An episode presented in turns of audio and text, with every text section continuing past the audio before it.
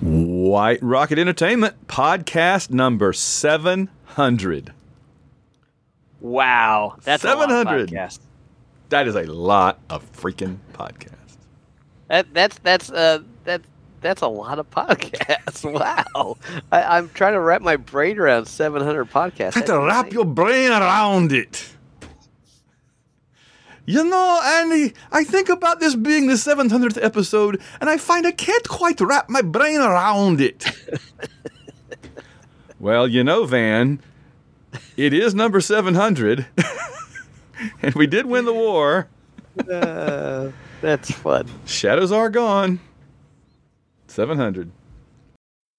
The White Rocket Babylon 5 review podcast is brought to you by people like you, our Patreon.com family. To join the ranks and help us keep the show going, visit www.b5review.com. That's www.b5review.com and click on the button to become a patron.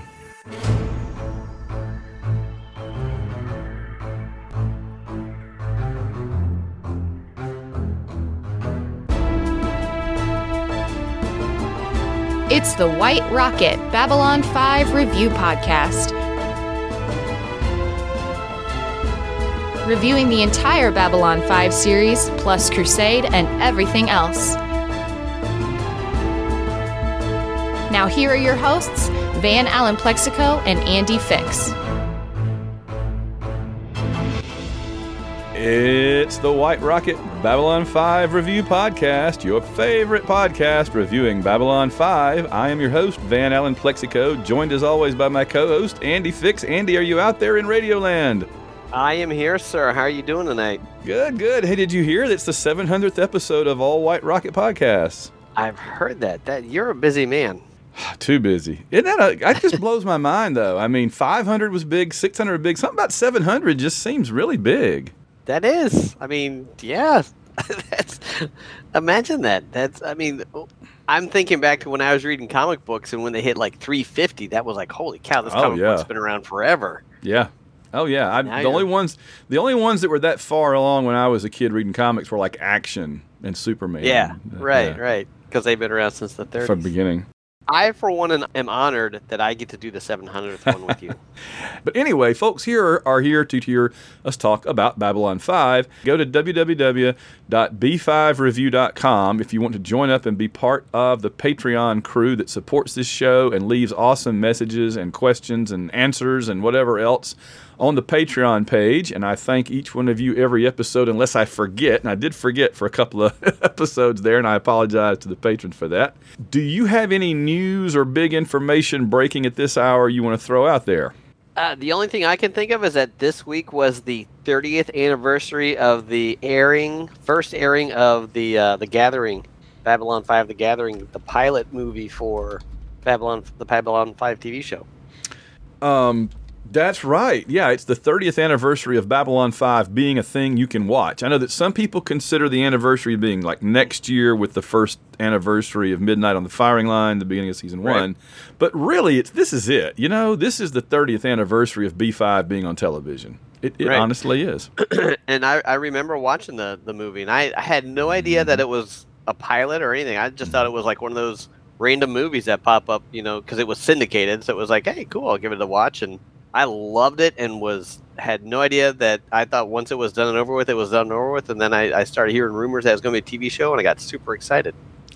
I, yeah, we talked about this a little bit, I think, on our very, very, very first episode of this show, and I still can't remember exactly what I thought. I definitely watched it the night that it premiered in Auburn, Alabama. I remember watching it with a friend of mine, and she was a big Star Trek fan, so she didn't like it at all. She had she was very critical of it, and I remember because remember that this was the Stewart Copeland version, you know, with the different mm-hmm. music and darker lighting, and you know they really went back and kind of spruced it up a little bit for the TNT special edition, which is which is the version that's out there now. Um, but yeah, I don't remember if I thought it was a movie or a pilot or a TV show, and we just never got the second episode or what. I, I wish I could remember, but I do remember it was kind of an event. I, I don't. I remember hearing advertisements about it, people were talking about it. My friends were talking about it, and so I'm like, oh, I guess I better tune in and watch this thing. It sounds pretty interesting, and I'm Yep. so Well, glad I did. was yeah same it, it I I remember seeing the ads for it in tv guide and that's what what popped me onto it Ah. and this was in the the early 90s when Yeah. when you know you had a lot of stuff that was just coming on tv you would just get like a, a there's uh, just random movies would show up in syndication i mean syndication was was a smorgasbord of weird crazy stuff back then and you would just get these you know random movies popping up that would that would be cool there was one syndicated show called prime time after crime time or crime Yes. time after prime time Yes, which was just like random uh, fun little crime tv shows you know that that would pop up and and so yeah i i I- saw the the um, movie and i thought it was cool and i never thought of it again until i started hearing that it was going to be a tv show Yeah, I remember that too. And there was like a there was some kind of a show that was like involving like romance and a vampire and detective story or something, and it was like in. Vancouver or something. That nick was at part night or nick knight Okay, I don't. I have no idea, but I just with- remember with, there were several. Sh- you were right though. I hadn't thought about that in a long time, but there were several shows. Well, yeah. So it's the 30th anniversary of the Gathering. That's awesome. And um, in similar news, uh, I'm going to be guesting on a Babylon 5 podcast Sunday morning, recording early Sunday morning. And it's because these guys that I've known for a while are starting their own B5 show. But here's the thing about it, and I didn't know this when I agreed to come on, but this is kind of interesting. They're calling it the like the 30th anniversary Babylon 5 podcast, and they're reviewing every episode, you know, podcast by podcast. But they're not going to start releasing them until the 30th anniversary of the show. So Oh, next, Fe- like a year from now, and I'm like, crazy. I'm like, I stay up a little late editing shows so they can go out that next day in some cases, right? Certainly to the patrons on this show. yeah, And right the, foot, the football show I post immediately, um, but yet they're they're holding back for a year. I'm just like, man, how? And they're like, well, we need time to edit them. I'm like, yeah, I have time to edit them too. It takes about 20 minutes before I go to bed. I just, you know, everybody has a different standard though, and that's awesome. I mean, they're going to be doing a really good job with it, I'm sure, and. Yeah. And that's great. So I'm looking forward to going on there. I'm actually going to be on there talking with them about the geometry of shadows, one of my favorites, if you will recall. oh very cool absolutely And Yeah. You have to keep in mind that not everybody has 700 podcasts under their belt, so they can't just knock out an episode and put it up the next day. Well, I, I've said I keep things streamlined. I just add, a, add add the beginning, add the end, run it through a couple of filters and things, and up it goes, warts and all. That's the only way I can do it. Otherwise, it just, you know, like the first year I did podcasting, I would very carefully edit everything, and I'm like, yeah, that this this career isn't going to last very long if I'm having to do this. So, no, no, no, no.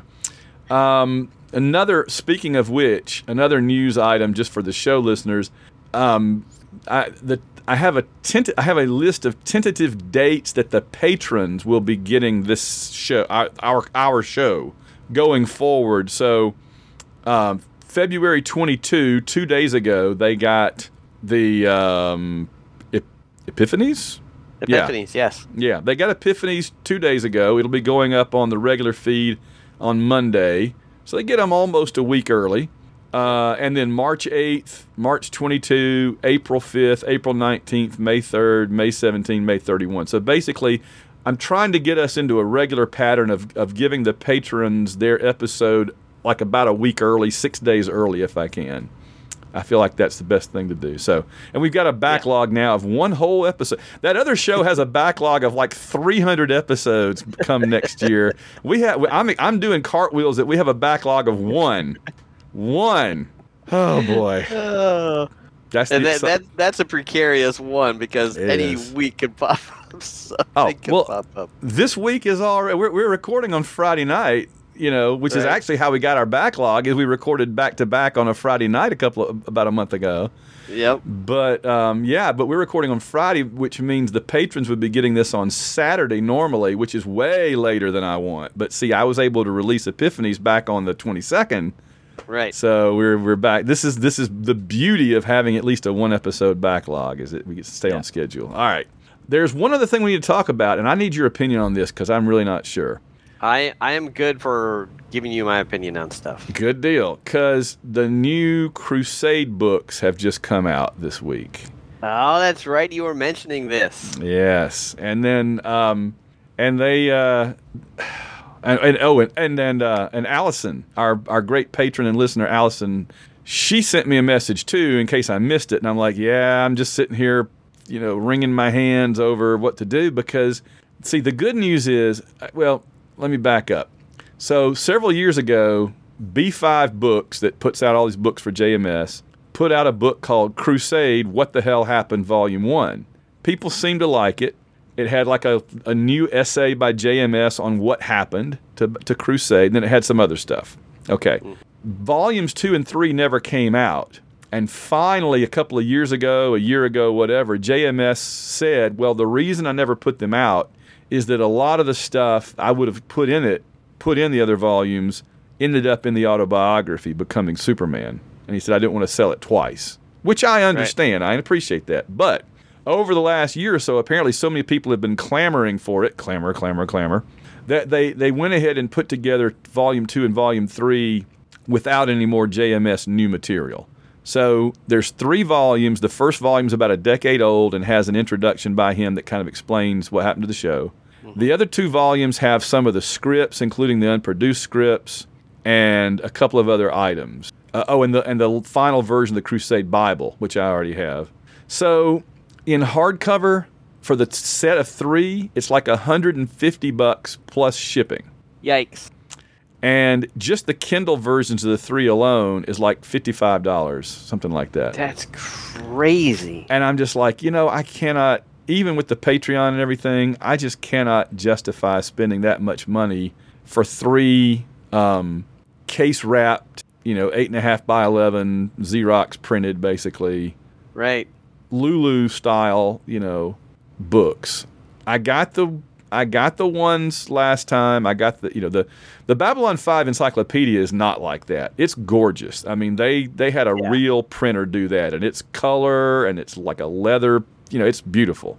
But the the Crusade books that I bought a few months ago or a year ago whenever it was are not that awesome. They're very much like a Lulu, you know, cranked them out on a offset printer type thing. Oh, I'm sure that's exactly what they are. They're I- they're print on demand. but they're expensive as crap. Right. So I was not super impressed with them, and I barely even read them, even though it's Crusade material. I tried to read. We're going to review this eventually. I tried to read Peter um, Peter Woodward's story that's in it, like small Yeah. bugs have lesser bugs or something like that. He did a script for Crusade that's, That's in there. I got about a third of the way into it and was just like, Really? "Mm, yeah, it's not that good. Wow. That's unfortunate. Yeah, it's not good. Um, so I'm just I'm I'm leaning toward not getting them at least not right now. My wife said now if you get them and you don't like them, you could probably put them on eBay and at least make your money back. I'm like, well, that's probably true. You could sign it, and I could sign it. We could sell them as signed copy. oh, there we go. oh, that's a joke, everybody. That's a joke. I, signed by I the think that that would be more a disincentive than an incentive. Signed by the preeminent Babylon 5 podcasters of the age. I like it. I like it. I just, when you first said that, I was kind of like, well, you know, because you got to understand, I, you know, I just had a basketball history book published last year, and I've probably mailed out 60 copies signed by me and, and John. So I'm used to signing these books and mailing them out. So I'm like, yeah, we could do that. And then you're like, well, yeah, they probably wouldn't want that. So we'll throw, I'll throw that out there. I really want to know what our listeners, what our patrons think about should we get these? Um, would it be an investment, you know, get them and then sell them on eBay if we don't like them, or would you know resell them to somebody else or something? I don't know. I don't know what to do. I'm I'm kind of reaching for an answer here. So anyway, I- but they're out. my uh, man, my opinion. I don't know if it, if it doesn't have any really pert or I don't know new material. I guess. It, it, I don't know. I don't want to say it sounds like a cash grab, but it kind of sounds like a cash grab. Well, if the stuff is that's in it has already been in the autobiography, I read that, Right. so I'm good. And I mean, I guess they're putting it out for the, the type of people that don't necessarily have all that stuff. yeah, I guess. I guess I don't know. Or or the the completist collector that wants to have everything put out. I don't know. Yeah. Yeah. Well, Anyway, I'm not going to get them immediately. If, eh, if if they Right. sell out, they sell out, but I'm not going to get them immediately. All right, well, let's get on into 408 The Illusion of Truth. This is an episode kind of like Believers that stirs the passions. People have strong opinions about it. It's it's not a huge episode in terms of like the epic saga, although it is important Yeah. but because you know what? And i'll say this now. It's important in part because it's one of the only ways that we see what's going on and what the thought press processes are of of the clark people. We don't Right. get much of the clark people. We kind of have to guess what the clark regime is up to. So this is Right. this is one of the few times that you see just how manipulative and evil and twisting they can be and that's useful Yes. but man, But yeah, oh, It. we'll we'll get into it in our ratings. good. Yeah, yeah, we will. That's going to be interesting. All right. So as always, we and, and since we only do, I'm kind of happy that we're only doing one episode per podcast now. I think we need to stick with that until the such a time as we feel the need to change. Agreed. Yeah, I'm enjoying it. And we're still running the same length anyway, so think how long they'd be if we did too. Good lord. This is not one I'd have thought we'd have done by itself, but here we are. So there we go. Yeah. Um, all right. Do you want to do the summary? Or you want me to? Uh, sure. It's a pretty pretty straightforward summary. A crew, a, a news crew from ISN comes to Babylon Five and wants to interview and do like a, a piece on the station. Um, and uh, for reasons, uh, Sinclair agrees to, or uh, Sheridan agrees to it, and uh, hilarity ensues. Ooh, it's the second time ISN has done this. Remember, the first time was, I guess, was that in season one or season two? I can't remember. Yes, because it was. I can't remember if it was Sinclair or Sheridan that was involved in that. I want to say it was Sinclair that was involved with that one. It was- I'm not. it- I'm not positive. It was called "And Now for a Word," and, and the, Yeah. of course, the one website that I don't have open right now is the Lurker's Guide. But if I click here and click here, um, I'm thinking it's season two, and I'm looking. Yep, season two, two fourteen. Right. Now for a word. So it was Sheridan. He's been involved in this Yep. before. I was going to cut him a little slack if he wasn't there the first time, but he was. So Right. all right. This is what I call one of their MASH episodes, where they have the. Remember, there was a there was an episode of MASH. We talked about this with uh, Now from a Word, where the reporter came and you get like little snippets of interviews with each person. Uh, although this episode was really a lot about creative editing as well. Yes, yes, it was. And there are moments in this episode that I'm like, oh, don't say that. don't say Yeah. that. Why would you say it that way other than so that they can they can edit it creatively? Right. It's like if if you were interviewing me and you said, "Van, what are you going to do tomorrow?" and I say, "Take over the world on this video game I'm going to be playing." and then you just went chop. Murder my neighbor at tennis. Chop. you know? That's what that's what they do. I'm like, "John, shut up. What are you saying?" Right. No one will stop us. Oh my gosh. Yeah. It, it was Little ham fisted. Yes. Jinx. Amen. Uh, yeah, All right. That was good. The P5 rating, which is the, for those that don't know, that is the rating that was originally voted on a scale of 1 to 10 on the Lurker's Guide for this episode back when it first aired by a whole bunch of people. The P5 rating was 7.56. So not terrible, but not up there in the 8 to 10 range that the best ones are. higher than what I would have expected for sure. Yeah. Okay. Interesting. All right. This is production number 408 and broadcast number 408. I always like it when those match up. It's less confusing. Originally aired February 17, 1997. In fact, I think I watched this on February 17th, 2023. So let's see. Right. So like almost 30. Let's see, 97, 07, 17, 29. 19, 20, 26 20 years. 26 26 years. Yeah, because we're in the fourth season, so 30 Right. to you know 29 to 20. Yeah. So yeah, after it originally aired, it's hard. It's hard to imagine. I don't think that when this show was first airing, I thought I would still be watching it regularly on my telephone in the year 2023. I'd love to go back in time and say, hey, you know this show you're watching on your big, you know, Zenith color TV over there with your roommate in graduate school. One, Right. 20, 20 what did I just say? Crap. 26, 26 years, years. 26 years from now, you're going to be watching it on your telephone in like the bathroom or the kitchen while you're fixing dinner. And I'd be like, "What? Watching it on my future, man. watching it on my telephone. Yeah, it's going to be streaming to your phone over the air, cordless, wireless. What are you talking about? I'll be in my flying car doing this. Is that what you're saying?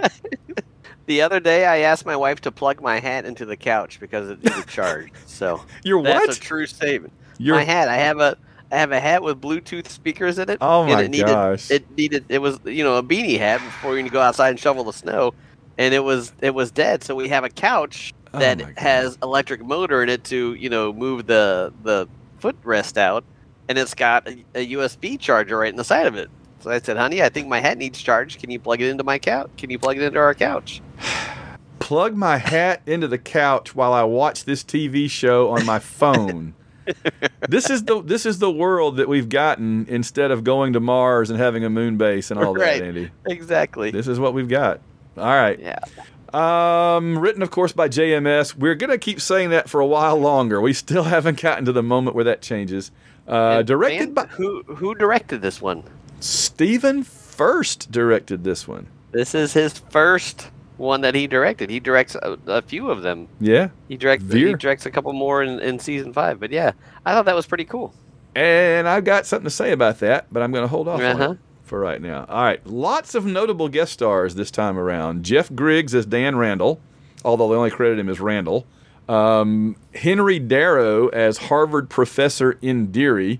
I always like when JMS gives a character in his scripts uh, an ethnic sounding name and then they have like some random person play them. I, I mean, I you know, in a way, you could say in the future, names and ethnicities don't really match up as much anymore, and that's fine. But it's still kind of funny because it's probably it's not really so much that as just who was available that week at the old hot tub factory. You know what I mean? But Right. but that's fine. But that's fine. We'll we'll give him the benefit of the doubt that he's you know that he's saying that. Um, Diana Morgan as news anchor Allison Higgins. She's really good. I mean, she seems like she actually was a news anchor or something. She might have been. That's Um, legit.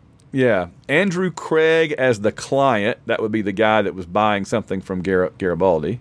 That was kind of a humorous scene. It was. David A. Kimball as Parks and Albert Garcia as Ramirez. Okay, that's two of those guys and that stuff. All right, you have any uh, random factoids and notes about this episode? Oh, let me see. What do I have? The only thing that I uh, dug up was that the names that were being named, you know, when they were showing the interrogation of the guy, Yep. uh, the names that he named were all names uh, that were named during the House Committee on Un-American Activities. Yes, that is right. Um, I, I saw that too, and um, the names were either the same or they rearranged the first name and the last name a little bit. Right, right. It, it was it, all the all three last names were the same, and then they used different first names. And one interesting and kind of sad thing about that is one of the people that was involved was um, r- writer Paul Jarrico. And I read Paul Jarrico died in an automo- automobile accident on October 28th, 1997, after this episode aired, months after this episode aired. He died in an automobile accident the day after receiving a standing ovation at a Hollywood ceremony honoring the surviving blast, blacklisted screenwriters. Wow. So he was honored for being one of those people and then got killed in a car wreck the very next Yeah. day. Probably because his name was on Babylon 5. Oh my gosh, Andy, I hadn't thought about that, but you are exactly right. Wow, it really is a curse in some ways, in some cases. That's Uh, crazy. That is. Let's see. I, I also uncovered that the names on the um, cryo, the, the cryogenic freezers Yeah. were all names of the uh, w- of crew members of the uh, the show. Oh, okay. I I note I did note that John Flynn was on there, Yeah. but I think one of the one of the freezers had Carolyn Sanderson, and that's Bester's lover. That would make sense Yeah. because you know she's a named character and was actually in the freezer. So yeah. That's right. So there was one character, and then everybody else was just kind of names they grabbed off of whoever was handy, I guess. Okay. Right. Makes sense. I had to note here, very first thing, I was not super impressed with Stephen Furst's directing of this episode. It, it seemed very pedestrian. Yeah, Um, I don't know if that was because of the script could be. or if that was if he just would had. I mean, they they invited him back to direct more episodes. I don't really know which episodes he directed in season five, so I don't know if he improved, you know, his craft or what. But uh, yeah, I I wasn't gonna specifically hold this one against Stephen Furst, but I mean, it it, it really. I, we'll get more into this in the rating. Yeah, it, yeah, it, it's hard to say if it was his fault or if it was just the fault of a, just a bad script. there's three episodes I can think of where I thought the direction just did no help to the material and in fact hurt it in places. That is Midnight on the Firing Line. The direction on that episode, the very first one, I Yep. thought the direction there was actively bad in places. Okay. People just standing in the wrong place, blocking the camera, just amateurish. Okay. This one and Sleeping in Light. So the first one and the last one. Now, Sleeping Right. in Light, the reason is because JMS directed it. and He never directed before. So again, these first time directors, you know, it Yeah. doesn't always go great, and we can understand that, I guess. But yeah, Yeah. I had a, I had a note about that. Um, I've seen another Babylon Five cast, Babylon, Babylon Five podcast describe this as a quote clip episode unquote, sort of minimalizing it as kind of a fill-in episode. And I didn't think that was true at all. I mean, I understand what they're saying that it has, you know, it sounds like one of those where they do a whole bunch of flashbacks and they never leave the room Right. and stuff to, to save money. And it was a very low special effects episode, relatively speaking. But I, like I said at the top of the show, I really thought it was important to give us some feel for the Clark regime and for what people were saying back home and how Clark was portraying Babylon 5 and Sheridan and Delenn. Agreed. I, I, I, when I, I'll tell you, I, I watched this show. Um, I watched the first 20 minutes of it and then kind of turned it off because I just wasn't into it. And I, I decided I would come back to it later. And if I had just gone by that first 20 minutes, I would have agreed that this was just a, just a clip show, just to fill, you know, just to fill up a, a time slot. But then watching the second half of the, the episode, there was a purpose behind it. There, this was very specifically done for a reason, and it, it wasn't just a, a money saving clip show. Yeah. And they did have some some pretty decent special effects in it, like the uh, when they showed the ships outside being repaired. Mm-hmm. I mean, there wasn't a lot of action to it, but they, there was some computer generated stuff in there. And I, I will note right here that the set for the ISN show, Oh, yeah, that set was more impressive than the council chamber. So, I mean, That's not a high high bar, but no, I, yeah, I thought the exact same. I thought the exact same thing. I thought, man, that looks that holds up now.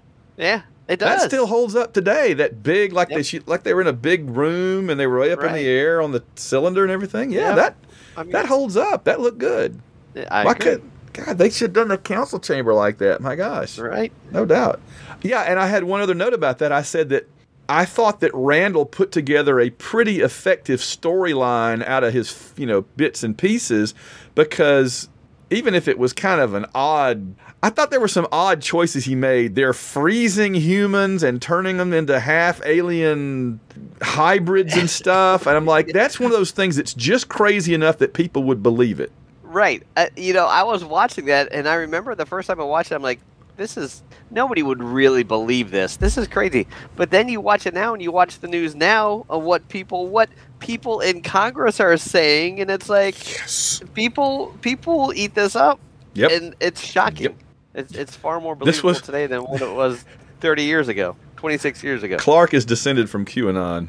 Right, right. And Yes. it, it was effect. It was it, it was very effectively done. I thought. Uh, Yes. Watching the last the last 15 minutes when they were showing that was was chilling. How Yes. how well it was done and how believable it was and how And something like that could go over today. and that's exactly where I was going with that is now that that idea has been put out to the earth public if Sheridan makes a move and I'm no spoilers here but if Sheridan were to make a move on earth now Clark would have total justification for fighting back for killing them, for killing Sheridan, for blowing away the Babylon 5 ships if they came.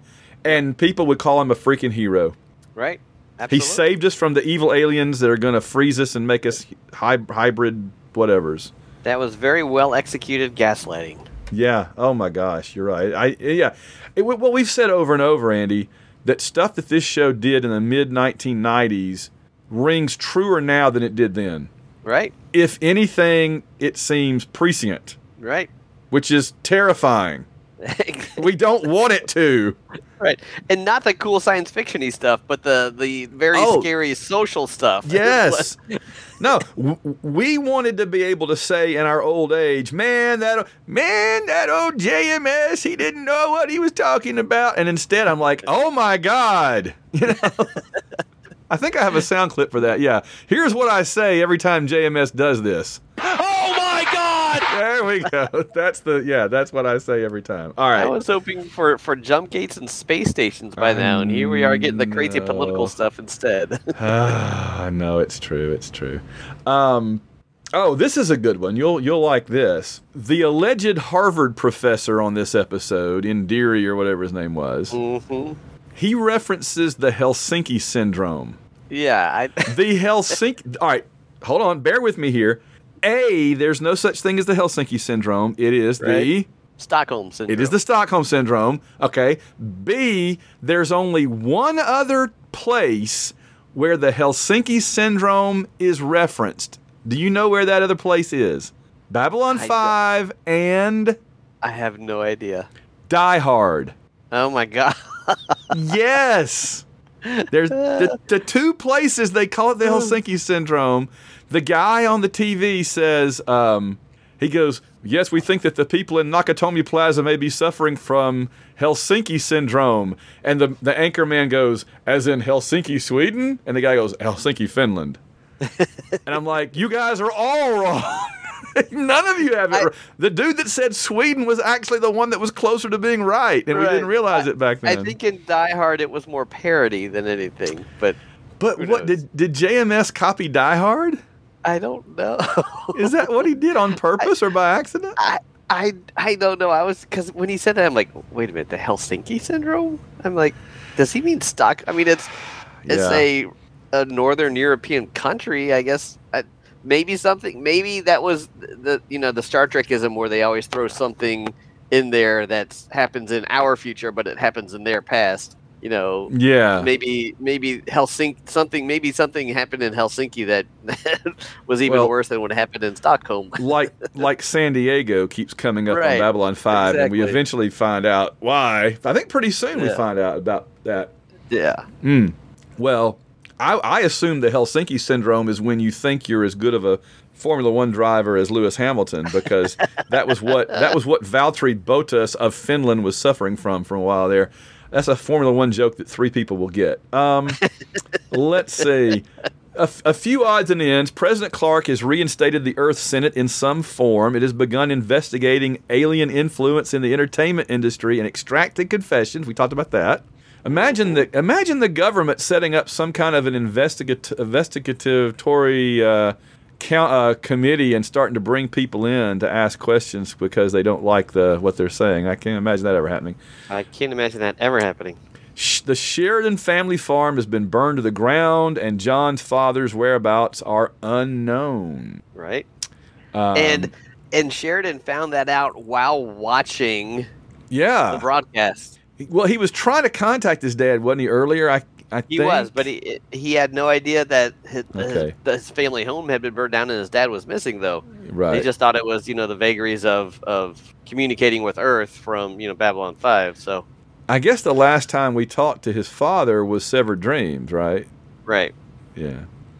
Um, Earth, according to ISN, is slowly retaking Mars from the rebels from back on Severed Dreams. We don't know if that's According- true or not. Accor- according to Clark, they are slowly yeah. taking. It's I mean, it's so weird that ISN is like so evil right now, but you know it's it also has a very important place in the overall existence of this show, which we can't we can talk about in the spoiler space.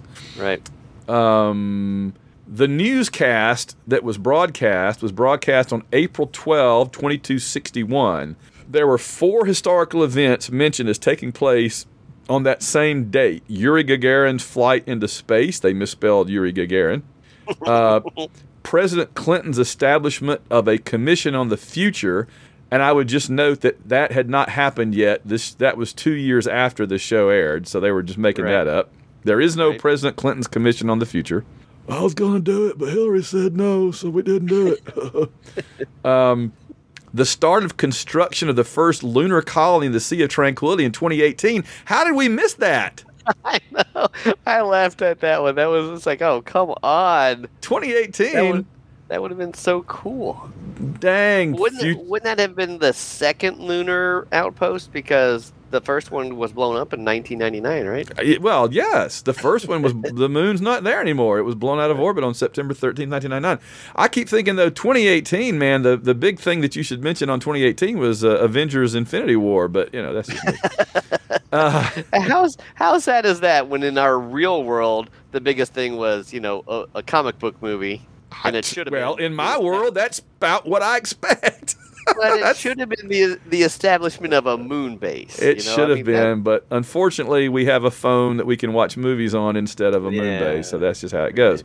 Yeah. And the founding of the Psi Corps in 2161. So the Psi Corps is 100 years old as of this episode. right? How about that? Interesting. Uh, spoilers there. Uh, oh, and let we mentioned the uh, you mentioned the names on the coolers and the okay. Here are some unanswered questions. My main unanswered question this episode is why couldn't we see Sheridan track down Dan Randall and beat the hell out of him? I really, really wanted that. Yep. I wish that there. I wish they had done an episode of Crusade where Dan Randall showed up and was like, "Hey, I'm with the other guys now. It's all good, man. I just work Right. for whoever pays my signs my paycheck. You know, I'm just You here to know, do a do. I'm here to do a documentary on the Excalibur." Right. And Gideon would be like, "Put him out the airlock." right. Gideon would have been like, "Screw it, out the airlock." Take his clothes first. Yep. Yeah. I think I I want to say that the actor who portrayed Randall was superb. I thought when he was doing that that broadcast, he came across as sincere and and very. Um, oh yeah.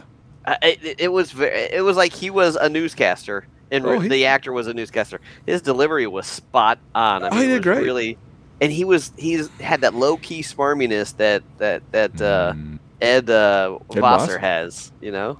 I was gonna say I could see Dan Randall and Morden hanging out, Oh, absolutely. just hanging out somewhere, trading stories.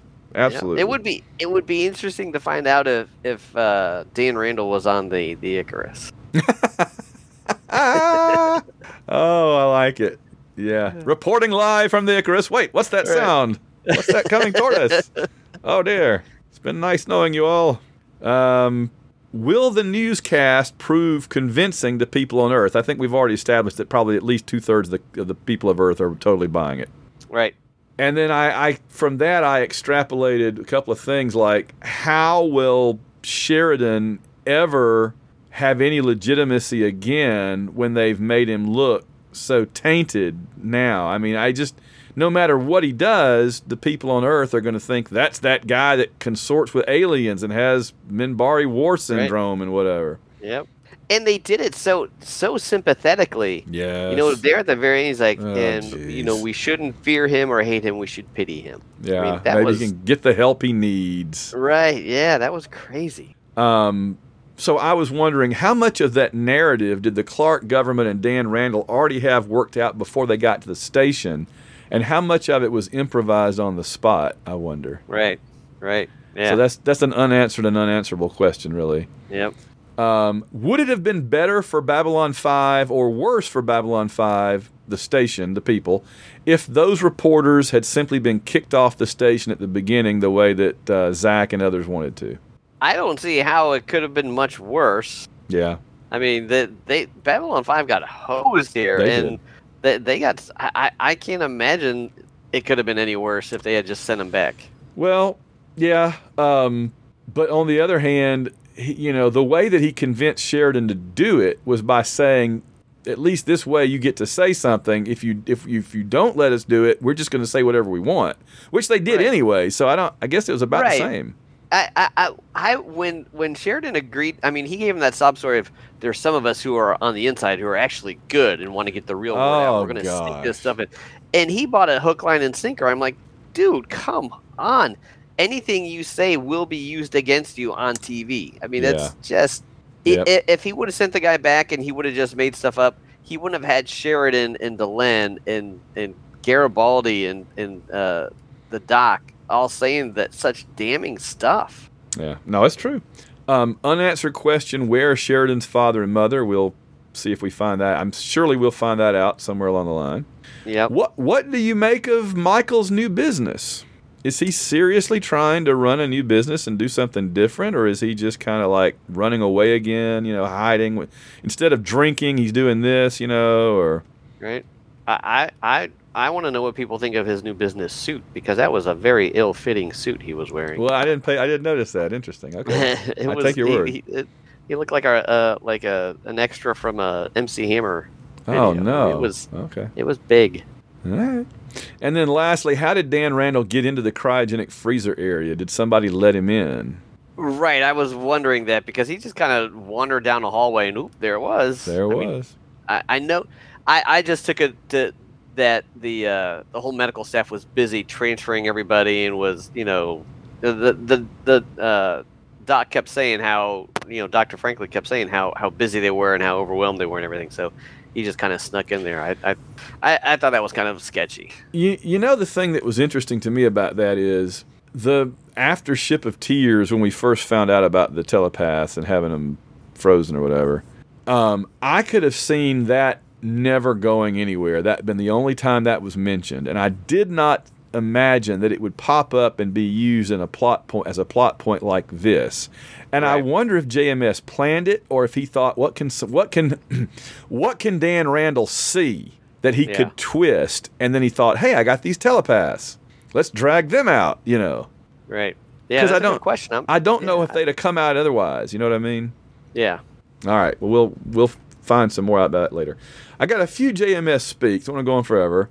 Um, somebody said um, this episode should be required viewing in university media and historic history classes. And I, Van, want to point out that I do show believers occasionally in my religion course, just as it makes a good debate about the stuff that we debated. And I'll leave it at that. I don't think this episode would make a. I thought about it. I thought, do I want to show this in like a history class or something? And I thought, you know, not really, because while I do think that there's something to be learned from the way the media manipulates things here, there's it's much much more than belie- believers could be a movie, and you never even you don't you, there doesn't have to be a Babylon Five show for believers to work. Right. Exactly. Just have a generic commander, generic doctor. You know what I mean? Yep. Yep. this that could, that could have been a episode- Star Trek episode. Yeah. Yeah, it could have been a Star Trek. This episode really depended on all the B5 story to Yep. work. You need, yeah, you need to be immersed in the lore of B5 Yeah. to, to really get all the references, right? I agree. Um, JMS said the final shot was strictly described in the script. It was not something the director did or the or the uh, cinematographer or whatever. The monitor point of view, the relative positions of everyone, the slight fisheye, and the absolute silence. I did like Sheridan going up there and turning the TV off on us. Yeah. And and mentioning before that that a commercial was coming on. It was Right. it's it's funny to watch this show without commercials because you lose Yeah. the like little moments like that where it's a commercial. Right. Right. That's pretty good. Um, oh, where somebody asked where did the Star Fury model that Sheridan was looking at in the war room come from? And JMS says I think the Star Fury model was an illegal one we confiscated. Waste not, want not. I don't know if you realize or if I know about this or their listeners do, but JMS was forever going around to convention dealer halls and like confiscating Babylon 5 merchandise that was not licensed. He would just go up and grab it and carry it away. That's crazy. He he took that real seriously. But they didn't put it. I mean, it getting official B5 merchandise was almost impossible to do because they just Yes. wouldn't do anything. Like I remember they finally came out with the action figures and then they released a couple of the models. But I mean, if you Mhm. look at the merchandising that Star Trek and Star Wars and and all those other shows got, B5 was seriously underserved in that area. Oh yeah, no doubt. Um, let's see. I want to see if there's any other questions here of note. Yeah, we've talked about a lot of this. Um, oh, JMS says this episode is one that'll be discussed a lot, but not rewatched a lot because it's just really hard to watch knowing what's coming. It really does tend to upset people. And I think you and I probably have thoughts about that coming up in just a minute. and somebody asked, aren't there other networks besides ISN? And JMS says, this is interesting because we didn't know this really. JMS said there are other networks, but they're the ones that has like the big interstellar broadcasting capability. Right. Right. So they're they're the They're ones like- that broadcast to other planets and stuff. yeah, they're like the BBC in the '70s when Yeah. people in, in Great Britain and all the British colonies, I guess you could call it, would just watch what whatever was on the Beeb. Yeah, oh, I agree. Um, there was a distinct anti Minbari sentiment among the TV crew of Dan Randall, as evidenced by the later parts of the show. It isn't hard to imagine the bumping of the little floating camera to Lennier was at the behest of the guy controlling it. If Lennier was just annoyed, advantage ISN. If he reacted violently, advantage ISN. I'm sure that footage will be used on another ISN propaganda broadcast in the future. Um, so yeah, that was either JMS or the cinematographer talking about how they were trying to antagonize the Minbari from the jump on this episode. I didn't. That kind of went Right. past me at first, but knowing what we know from the voiceover at the end, yeah, I can see it. Yeah. All right, so that's all the material I have. You want to move into categories? Uh, sure. All right. High point of this episode. Oh, this was this was a tough one. As I mentioned earlier, I, I had a lot of I had difficulty filling out the categories for this one. My high point for this one was seeing happy Mr. Garibaldi for once. This was this was the season one Mr. Garibaldi. He wasn't. I mean, later on in the episode, he got cranky again, but during that, that first scene with the with the, the the one guy that was trying to import the statue, I thought that was that was classic. You know, season one. You know, happy go lucky, yeah. joking around, Mr. Garibaldi, and it was it was nice to see after what has happened and what we know will happen. Um, it was just a little brief glimpse back into season one. I thought that Yeah. was cool. That's a good point. That in giving us this cranky something's going on with him involving, you know, whoever kidnapped him and everything, Garibaldi, we're kind of getting deprived of the Garibaldi that we like, that we enjoy Right. his antics and stuff. And so it is true that it was good. I agree with you. It was good to at least get a little bit, to be reminded a little bit of why we used to like him. Because honestly, after season four, you know, he's hard to like Yeah, you kind of Absolutely. forget why you ever liked him. You get all the abrasiveness without any of the wacky fun. He really needs to. Yep. He needs a he needs a good balance of those two things. He's the abrasive guy, but he's the wacky fun guy, and he needs to have those in balance. And when he's really out of balance one way or the other, it's not a good Garibaldi. right. And and they managed that balance so well with uh, with Londo. You know, even when he was Yes. he, one episode he would be you know evil space Hitler giving his Mhm. speech, and then the next episode he'd be cracking jokes about spiders in his you know in his in his quarters. So yeah, it was unfortunate they couldn't do that with Garibaldi as well, but I understand why. I said it was freezing in my quarters. Yeah, and my arm would snap off at the shoulder. Um, yeah, I, I said there really wasn't much of a high point to this episode. There's really two kinds of events that mostly dominate this episode. One kind of event is Clark people being evil, and the other kind of event are Babylon 5 people saying things innocently, innocently that are then taken in an evil way. right, exactly. So- Cringeworthy statements. Yeah, there, this is just like he's. It's just not a very fun episode to watch. I, I think it's necessary and it's important and everything. It's valuable, but I, I, I- right, and I think I agree with with whoever said that it, it's not one that you would rewatch because yeah, knowing knowing what we knew going into this, every time a Babylon Five person would open their mouth, we're like, no, don't say that. exactly. I was climbing because- off the couch. Right. The first time I watched it, everything seemed so innocent, and I thought it was a legit, you know, that this guy was really Well- trying to help out Babylon Five. But now rewatching it, it's like, oh, it's just so cringeworthy. Well, and especially everything seems innocent except where they're actually asking Sheridan, you know, like, are you going to marry her? Well, you know, if we did, nothing would stop us. And I'm just like, oh God, John, come on. That's the one that got me. Um, low point of this episode. Oh, where to begin?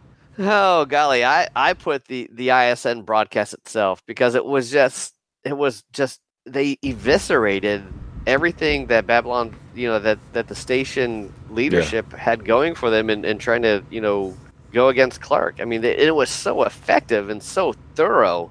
how how they just just lined them up and and and you know shot him in the back of the head. It was it was unreal. Yeah. It was it was hard to watch. Yeah, I had I my low point of the episode was everything else. Turned one. I, uh, I I I had a note that my my lowest point of the episode was that Susan didn't put them out the airlock Right. because that would have been that would have solved the whole problem. And then just say, yeah, he never got here. I wonder we don't know what happened to, to Mr. Randall. We were looking Right. forward to receiving him, but he just never arrived. Most Babylon Five scene. I, for the life of me, could not come up with anything for this one. I just, I could not. I nothing. I mean, I guess you could say the broadcast because it, Yeah. it, it was very uh, pertinent to the the overarching, you know, battle against Earth plot. But I really couldn't think of anything that made me go, "Wow, that was, you know, that was very Babylon Five. No, I that was what I said. Um, I said that the whole news segment where it serves it twisted around to serve Clark's agenda is Yeah. basically JMS giving us another clear look at growing fascism, and that's a lot of what Right. season three and four are, are growing fascism. Yes. Right. I mean, I, I guess you could say those scenes where they, you know, talked about what was going on in the Earth realm, like the the the battles on Mars were still ongoing, and you know all the different little tidbits that we we gleaned from that broadcast about Yeah.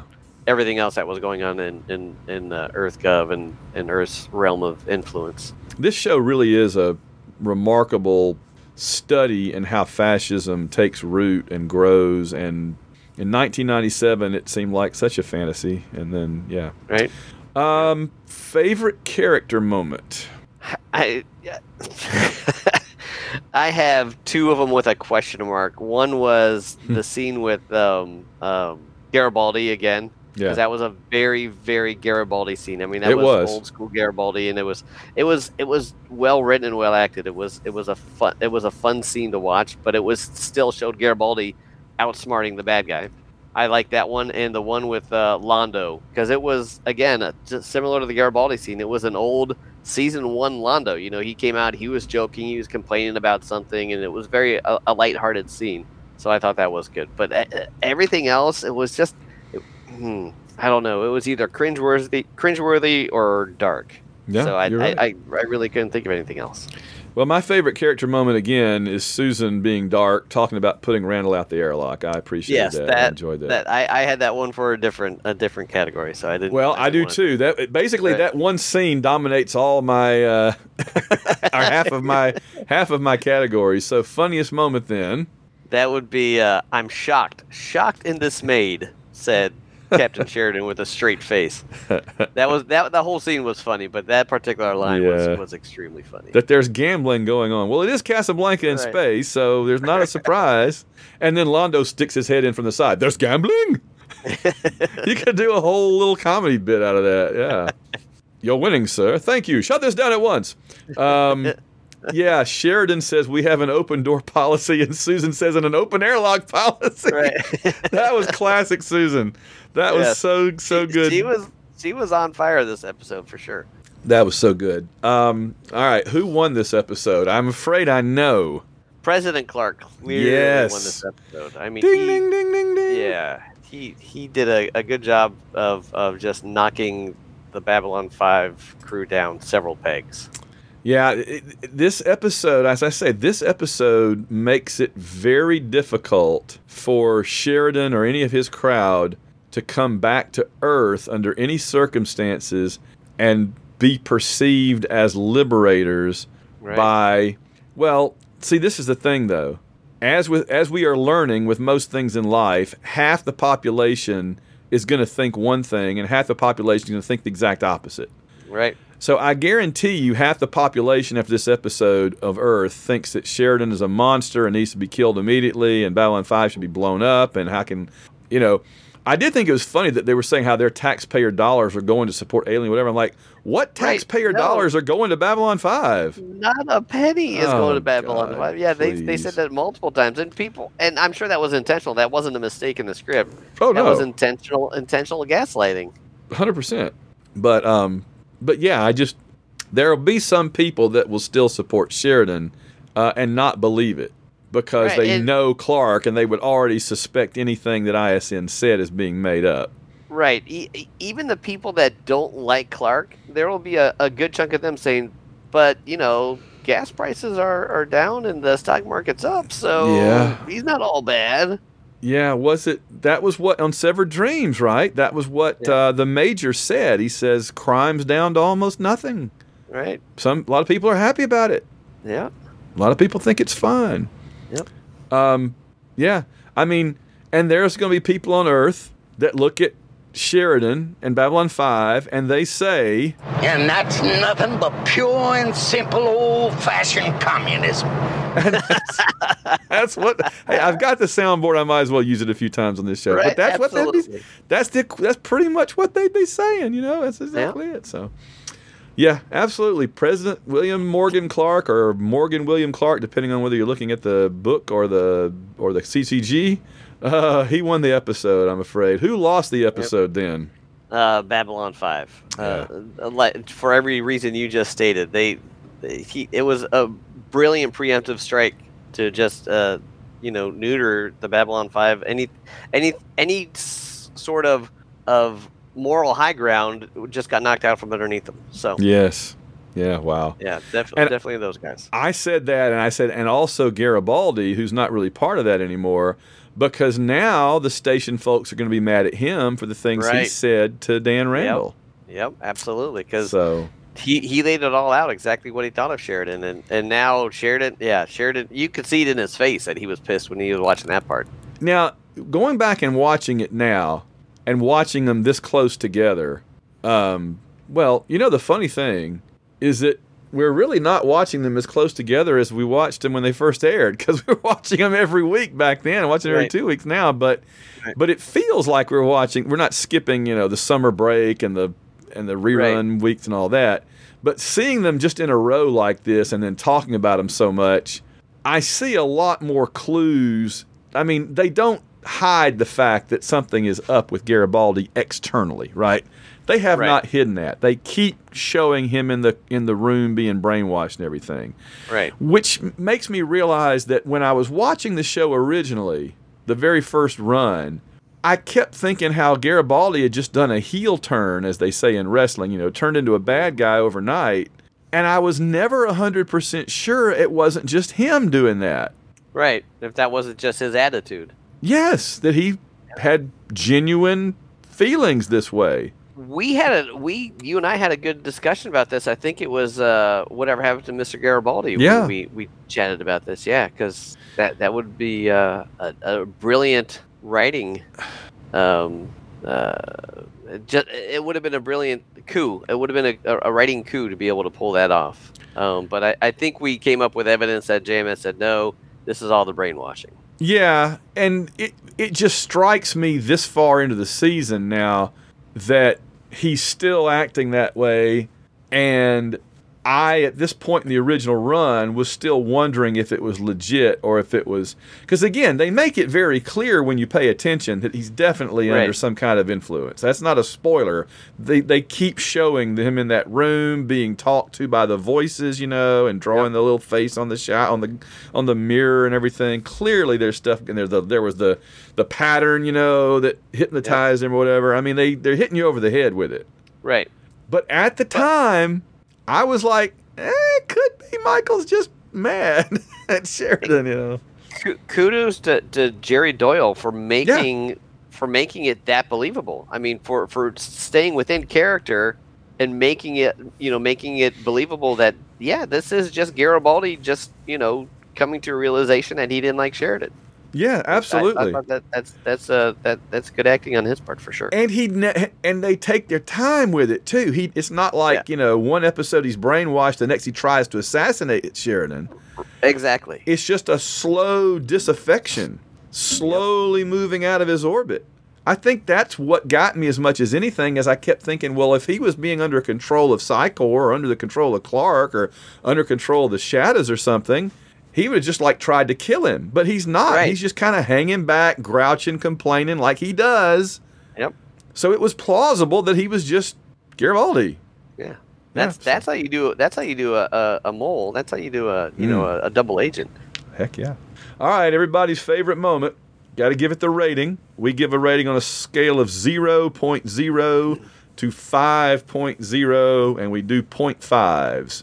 So, what did you, I'm really genuinely curious what you rated this episode? You know, if I had given it a rating based on the first half of the show, it would have been probably a 1.5. Woo! Woo! I I really didn't like that first 20 minutes. I was like, wow, this is just really bad because and part of that is knowing going into it uh, all these lines how they were, you know, going to be used against them. And it Yeah. just seemed like like we said ham-fisted. yes. Um, but then after watching the second half and how just incredibly effective uh, this this what, just what we talked about, how incredibly effective it was at, at neutering any any hope that B5 had of, of you know winning the hearts and minds of the people on Earth. I thought that was really well done, and I thought the delivery by the actor who played Randall was just superb. I was really impressed with that. So it bumped it up to uh, 2.5. 2.5. Not one- Not one of my favorite episodes. It seems to me that usually, if we disagree, I rank them higher than you do. Is that fair? That is very fair. Yes. I rated this Oh. one 2.0. Yeah. Now, I have an explanation here. I have a I have a little sentence or two here just to kind of explain it because when I wrote when I was thinking about it, and I was really I was struggling with this one more than I do most of them. Most of them I immediately know the ballpark and then I kind of narrow it down by thinking a few, you know, few kind of points here and there. But with this one I was really wrestling with it because I'm like in a way in terms of effectiveness this is like a 4 4.5. But in terms Right. of how much I liked it, it's about a 1. right. So I had to decide where does it, at which end of the scale am I leaning toward, and I ended up leaning more toward the one, honestly. And here's what I said to justify it. I said, I said it probably deserves a higher rating, and I'm glad that you gave it a slightly higher rating because it, it deserved that. But it makes me so mad that I'm giving it a lower number. You can say that that means it was effectively done, and I don't disagree. But even so, an hour of television shouldn't leave me this disappointed and angry, and that's not the fault of the show, but I still don't have to like it. Right. There you go. That's that's legit. You can give me some medicine that makes me not sick anymore, but if it's bitter and nasty and makes me want to throw up, I'm not going to give it five stars. I didn't like it. Okay. That's legit. And and to JMS's credit, he's basically said that people Yeah. aren't gonna, you know, people aren't gonna want to rewatch this one. And He was right. He didn't want to. Yeah, he was. Uh, we got to thank the folks. We got a few. We got a couple more things to go here. We've got spoiler space coming up, and we got uh, patrons' questions and comments. But I do want to thank our great patrons that keep the show going. We would love to have you, you not you, Andy, but we'd love to have you folks out there join us. Go to www.b5review.com or just go to Patreon and look for White Rocket Reviews because this is White Rocket Entertainment Network, the White Rocket Battle Babylon 5 Review Podcast. We have to thank Christopher Anastasia, Allison Rich, Colonel Dad, aka Ari Ben Zane. I'm missing my category, Mister.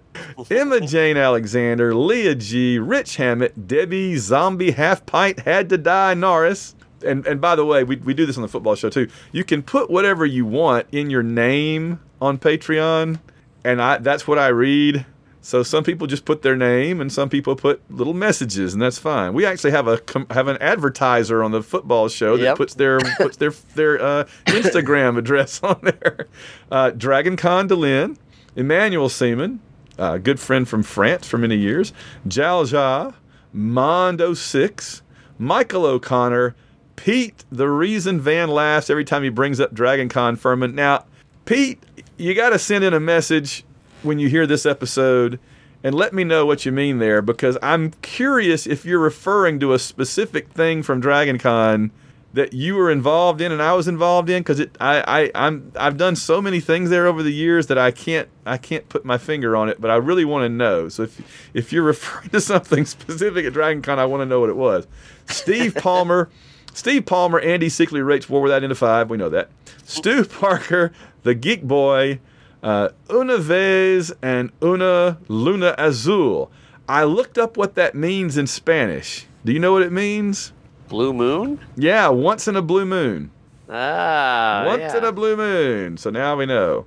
Uh, Jamiroquai, Heather and Yancey Steingraber, Ice Cream Clone with the Boba Fett head, Michael Halbrook, and Emmett Sharp. Uh, welcome all of you, uh, uh, all of you new ones. There's a couple of new ones there, and we really, really appreciate it. Uh, let me see. We've got a few comments. Let me go back to the notes for a second and make sure I'm not. Yeah, uh, patron comments is what's next. Oh, that's the Lurker's Guide. Where is it? Here we go. All right. If I miss anybody, um, if, if I miss anybody or whatever, I apologize. I, Patreon is just a weird website. It's laid out weird. It's hard to find things, and so I usually just I usually just find messages by going to notifications, and it lists all the new things since the last time we did a show. I can't remember. Um, I can't remember if we did this one before. I think uh, Pete, the reason Van laughs every time he brings up Dragon Con Furman, uh, said he says, "Okay, since Andy gave me a shout out for a Facebook post, I had to officially join up and get in on the fun. Did we do that one already? I don't. No, we, did. haven't done that one yet. Okay. I think that's awesome. He says, but Andy only read part of my post. I qualified it by saying I thought the end of the Shadow War had a lot of good parts, but none of that makes up for the Shadows, who had been set up for years as one of the scariest alien races ever, sounding like a six year old girl begging for Lorian to hold their hand because they're scared to leave. No, that's fair. I we is fair. we talked about that. That Right. that they had to overcome the fact that the shadows when the shadows are talking to us they're just satan when they're talking to lorian they're like little kids Right. it depends on who they're talking to that they sound Yep. yeah And Um, I, I, I, I want to apologize to Pete because that the uh, the conversation that was happening over in, in one of my Facebook posts, and it was it was people were responding to other different people, so not all of the oh okay not all of his not all of his uh, his uh, what he was saying was all together in in one Right. post or even in one thread. So I was definitely not trying to make him out to be the bad guy. I love interacting with him on my Facebook page. very good very good yeah no and this is great okay he says if lorian had been the big floating galactus type presence and we kind of talked about that then it would have looked like the whimpering shadows and Vorlons were only giving in because their godlike grandfather told them to and would have taken away from Sheridan's entire plan and the sacrifice the other races made to show they had all banded together. That's to- again totally fair. These are these are great That observations. That's that's That is absolutely true. good point. A very good point. Very good point. Also, if Delenn did go beyond the rim, we talked about that. Did Delenn go beyond the rim later? Right. Um, it would have been a long time after John, since she was very old Lynn, the deconstruction of falling stars. Yeah, that's I, I, I probably should have held that for the spoiler, but eh, fair enough. It's not a huge thing, uh, and we'll, we'll I'll just leave it at that. Those that know know, and those that don't, you won't get a lot out of that. Um, also, he says I. I think he gets this backwards, or maybe I misstated it. He says, I would not take Van's $5 bet that there was a shadow on both sides of Morden on Centauri Prime. They do fire on both sides of Morden to be safe, but when you watch it, you can see only one shadow on the right side is phasing in and out as it's being fired on. And that was Right. my point. I, I may have just misstated or something, but I was arguing there was only one shadow. Right. I, I was the one that was saying that there might have been two shadows, but yeah, y- you were correct in stating that there was only one shadow. I thought there was. Okay. Yeah. I was surprised there was only one. It's like the shadows got a little lazy there, didn't they? Right. And they paid for it. They should, because there were like at least two in uh, the Shadow of Z'ha'dum when they when when Morden was locked up in jail. Right. Good stuff, Pete. We appreciate that. Yeah. That was some really good Thank you, stuff. Pete. and by the way, that the, the I guess the reason I keep thinking about Delenn going beyond the rim later is that's what Samwise did in Lord of the Rings, right? I think he was the last because he had been a ring bearer Absolutely. and he got to go Yeah. later to the to the Grey Havens. Yep. No, no, Merry and Pippin. Right. Hey, Because they were just too annoying. Did well? You don't need that in the in the in the in the, in the eternal. You don't want you don't want Merry and Pippin anywhere eternal. Right. Can you imagine having to deal with them every day for the rest of eternity? Them boys need an expiration date. They need a date that they cease to be. Right. Um, does that mean that Tom Bombadil got to go to the West? Because Oh, he, he, Tom- he he Tom carried the just- ring. Don't just leave Tom Bombadil out of this. Tom Tom Bombadil. You know what that was? What? What what the whole Tom Bombadil thing was? What? J.R.R. Tolkien had a roommate named Tom Bombadil, and when he finished the Lord of the Rings, he left it with his roommate. Say, "Hey, I got to run. Can you take this down to the the the the postman to send it off?" And then his roommate added the whole Tom Bombadil chapter about himself. No. No, I'm kidding. That's not at all. I was gonna say, wait a minute. This is that's such a good story. I wanted to believe it. I wanted to believe. Oh man, look at Andy. Look at Andy. that that whole yeah that's that's a whole different podcast though. I mean, I could That's go on and on about Lord of the Rings and Tom Bombadil. I, and I love Tom Bombadil, but you know, Oh, I'm telling you, man, he's cool. Um, Yeah. All right, let's see what else we've got here. Leah G said, after seeing Colonel Dad's post and hearing on this episode the HBO Max that HBO Max dropped the show, I looked for some alternatives. Tubi, a free channel, has the complete series. Uh, I didn't have Van's luck of twenty nine ninety nine on iTunes Store, but got it for sixty nine ninety nine, including the Gathering. Yeah, I don't think my version got the Gathering. I have to go back and check. Amazon Prime has the complete series plus Crusade for eighty nine ninety nine or thereabouts. It's like the price has gone up since it was on HBO Max and since the anniversary, and then since they redid it and they remastered it and everything. And, and, then be noted that the the the show that's airing on Tubi is standard definition. It's not the HD. Oh, okay. That's good to know. And she says, "Thank you, Andy and Van, for all the work you put into this double episode. This was the the um, the feedback and Mhm. discussion. It was awesome as always, and definitely gave me a new appreciation and perspective of JMS's vision for the Shadow War story arc. Well, that's awesome. I'm glad that we were able to Yeah. maybe shine a little light on some ideas there that we kind of saw. Right. And, and and it's really not a whole lot of work sitting here chatting with Van about Babylon I mean, we do we do put work into watching and researching it, but I I love just sitting here chatting with Van. So it's it, it's not like you know like it's hard labor. oh, the, the work goes in the day before when I have to sit down and like find all the Right. notes and everything and, and scour through the lurker's guide and the book and everything. But that's happy, happy job. Happy to do that. yeah. And fun. then sa- and it says, uh, not sure it will ever be my favorite episode, but I'll definitely definitely watch it again through a modified lens. So that's awesome. I'm I'm very pleased cool. with that. and I, I'm it's very gratifying to know that we you know give people a different perspective on it and make them look at the show a little bit differently. I think that's awesome. Yeah, that's awesome. Uh, Pete sa- Pete Furman says also Claudia Christian is not in the credits for Deconstruction of Falling Stars, but is in fact in the credits for Sleeping in Light, since it was technically the last episode she was contracted to do and was even and was and was in, even though it aired a year after it was shot. Yes, I again I feel like maybe I said something wrong or not the way I meant to because yeah I'm well aware.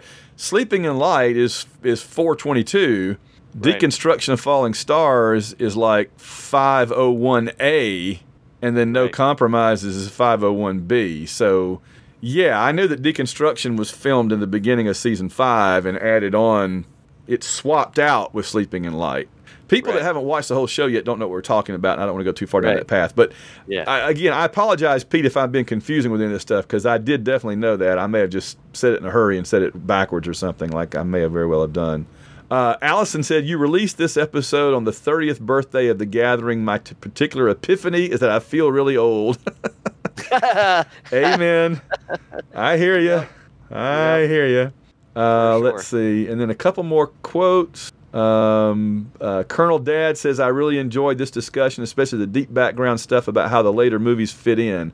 How about doing your live watch together during Endgame? I'm sure I'll be squirming in my chair during that episode. I like that. That's that's a big one. Yeah. That's a big one. That that is the big one. Yeah. yeah. Wow. All right. Let's file that away for future thought. For sure.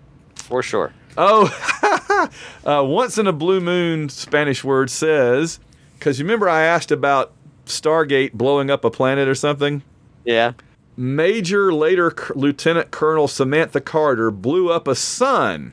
Ah. Rodney, I love Rodney so much. Rodney, quote, accidentally, unquote, blew up about half a solar system. oh my God. We've got to watch. I don't know when or how or what we're going to do, Andy, but you and I need to watch um, Stargate Atlantis or Stargate Universe. They're so good. There's some moments that are just so funny and so well done, and they just, oh man, we got to do that. We got to put that My- on the agenda. My question for you is: Now, I watched a few episodes of the original Stargate when it aired on on SG1. Showtime. I think it was. Yes, yes. Do the later series? Do all the planets that they visit still look like you know the British Columbia wilderness? That's one of the things I didn't like about SG1 is it looked like the budget of that show was about 20 bucks. I mean, it made Right. Babylon 5 look, you know, That's the thing that's so funny. Babylon 5 saved money by going to alien planets and they're like the the far right corner of the of the hot tub factory with some silk curtains hanging down, right? Right. And Stargate would go to alien planets and it was like the forest outside the studio in Canada. Right. So they both found creative ways, you know. But I tell you what I did love about that, I don't want to go too far afield again, but what I did love about that is I love a show where where today's humans travel all over the galaxy with machine guns and air force uniforms. That's really Yeah. cool. That that was kind of cool. I I, I'll I like that. I like that a lot. Um, Atlantis is in a whole other galaxy, so it's a different forest. And uh, but but universe, man, I'm telling you, Stargate Universe is Space 1999 done in the style of the new Battlestar Galactica, wow. and All right, it's the- oh, it's so good. I've watched the whole. It's just two seasons. And I've watched it through like five times, and I'm ready to watch it through again because it's so I- I will- good. I will so admit I never knew it existed before t- you started talking about it, and you're really selling me on it. I'm I'm curious about it. I think that that's what we need to do is we need to when we get into like season five of Babylon Five or something, we need to occasionally mix in a Stargate universe just to see if you like it and get up to speed. And that one we can do quickly because it's just two seasons. And then if you dig Yeah. it, we can do Atlantis. And if you don't dig it, we can stop there and do you know do whatever else. And we were talking about Right. doing um, the Expanse of two, of course. So yeah. Yes, yes, All right. yes. Yes, yes. All right. All right. That's all the comments from our great patrons. Go to www.b5review.com and sign up to become a patron, and you can do that too. On our next installment, we're about to go to spoiler space. Um, on our next installment, we will cover 409 Atonement. I wonder who is searching for atonement, Andy. Who could that possibly be? Hmm. Zathras. Zathras trained in atonement technologies. Yes, very bad. Never do that. All right, I guess we're gonna go through the old. Uh, Jump gate activated. every time I hear that sound, I think there's a bunch of Omega destroyers coming through the jump gate to blow us up, Andy. Right? This is Captain Dexter Smith of the Earth Alliance Destroyer Agrippa to Babylon 5 and Renegade vessels. I, that that quote just always. I could just bust that quote out anytime. It's so stuck in my head. Dude, that whole uh, uh, that was such an epic moment. That it whole really was. episode was just epic. It was awesome. It's so good. One of my All right. favorite science fiction moments of all time. Of all time. Of all time. Yeah, Yeah. no doubt. Um, all right, spoiler section here where we talk about things. If you have not watched beyond this and don't want to know, go ahead and tune out now. I don't have a whole lot. Um, I I'll have throw- one question. all right, go ahead. Do you think after Sheridan liberates Earth from Clark that there was some sort of uh, insurrection of Clark supporters that just would not accept that? I can, I can. That's a legit question. I can. See, I'm not trying to be funny. I can literally see a large segment of the population of Earth not, not 100%. believing, No, yeah. not believing that Sheridan wasn't how he was portrayed on that news broadcast. Oh, yeah. Hey, I mean, you know, the Sheridan side of the story goes out, and there's going to be people, there's going to be politicians that say, Dispel once and for all with this fiction. they're going to say that. Yeah. Right. I know, hundred percent. I and and now how far does it go? Well, here's the thing though. Clark does what he does. Yeah, right. I'm almost right. reluctant, even in spoiler space. I'm almost reluctant to say it, just in case somebody hears it by accident. Yeah. Clark does what he does, whereas the alternative is more like refuse to accept it, refuse to accept it, say that you've been, you know, done wrong, and fight But like uh, hell. evidence has shown that even Clark doing what he does, people would still Yeah. not accept it. No, They- I they agree. like, no, Martyr. That he didn't. He didn't do that. Yeah, exactly. and they'd say, "Oh, they told us that he, you know, right. but actually, we know it was Sheridan and his evil horde that actually." Right. Oh yeah. It's- or there would be people that say he's currently living in South America and gathering Right. his forces, Right. Right. like Bonnie And- Prince Charlie. You know. Wa watching this back in the '90s when it ended, we just accepted that Yeah. everybody on Earth was like, "Yay! Yes. we've been liberated." Now, Oh no, 26 we years later, it's like, "Oh no, that was just the beginning of." we live in a very different Yeah. world now, Yeah. and we understand things very differently than we Right. did in 1997. That's for sure. Oh boy, yeah, no, those are those are very good questions. Um, I asked, you know, nothing ever really becomes of Dan Randall as far as we know. We don't get any. It's like, see, here's the thing. On Crusade, we get an episode where one of Clark's top people shows up again, and he's not a Clarkie anymore. And he's like he's like you know the guy that worked for Louis the Sixteenth and then worked for Napoleon. He said like you know I just serve the government. Whoever's in charge, I just do what they say. He's like I'm just a politician. Don't look at me. I'm just a bureaucrat. You know what I mean? I, I go where they tell me to go. And I'm like, you know, that's a pretty darn good defense there. Uh, but we didn't get a Dan Randall. It, it was um, it was the guy that uh, that Neroon plays when he's not in alien makeup. right, right. John Vickery plays uh, one of the Clark guys. But um, we get that in Crusade, which is kind of cool. But I wish we'd gotten a Dan Randall sp- s- spotting where he's like, "I'm I'm filming pro uh, Luchenko documentaries now, Captain. Don't look at me. Yep, that would have been cool. I'm a Luchenko man. Yeah, you know, you know who I'm talking about, right? yeah. Susan Yes. Luchenko. Yeah.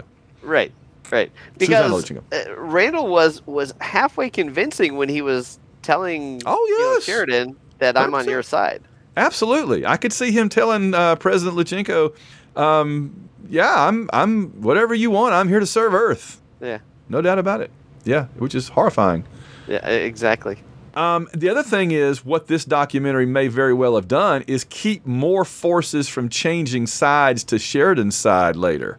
Because in Severed Dreams, they were peeling off ships Right. to, to, to General Hague's side.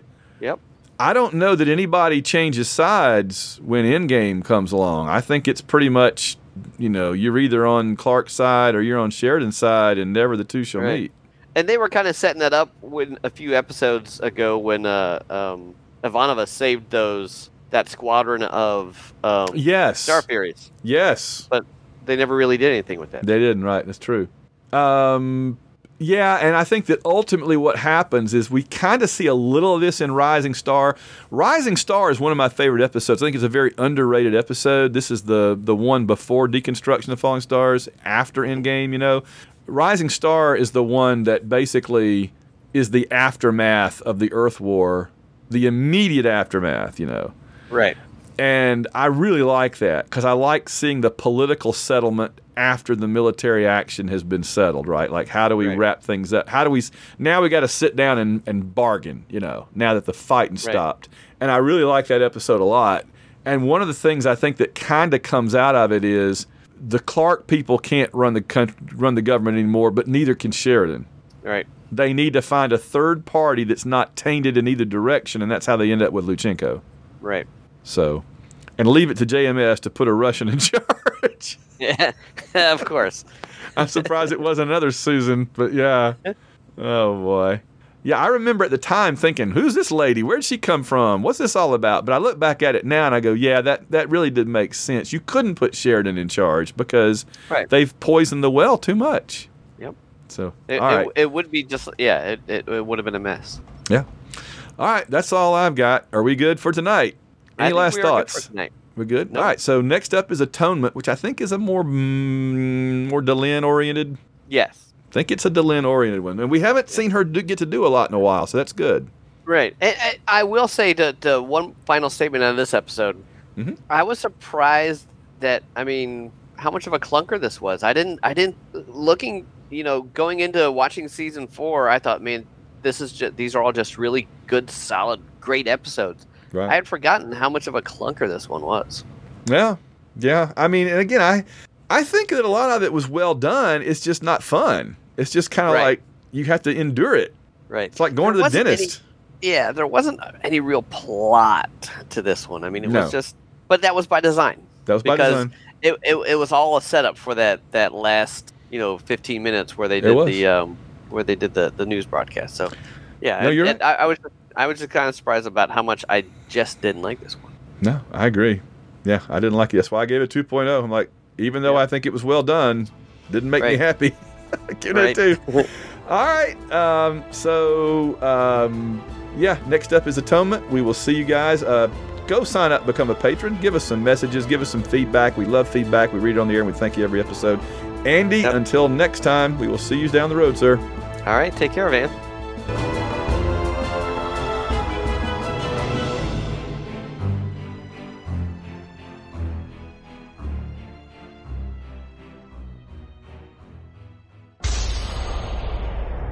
This has been a White Rocket Entertainment production.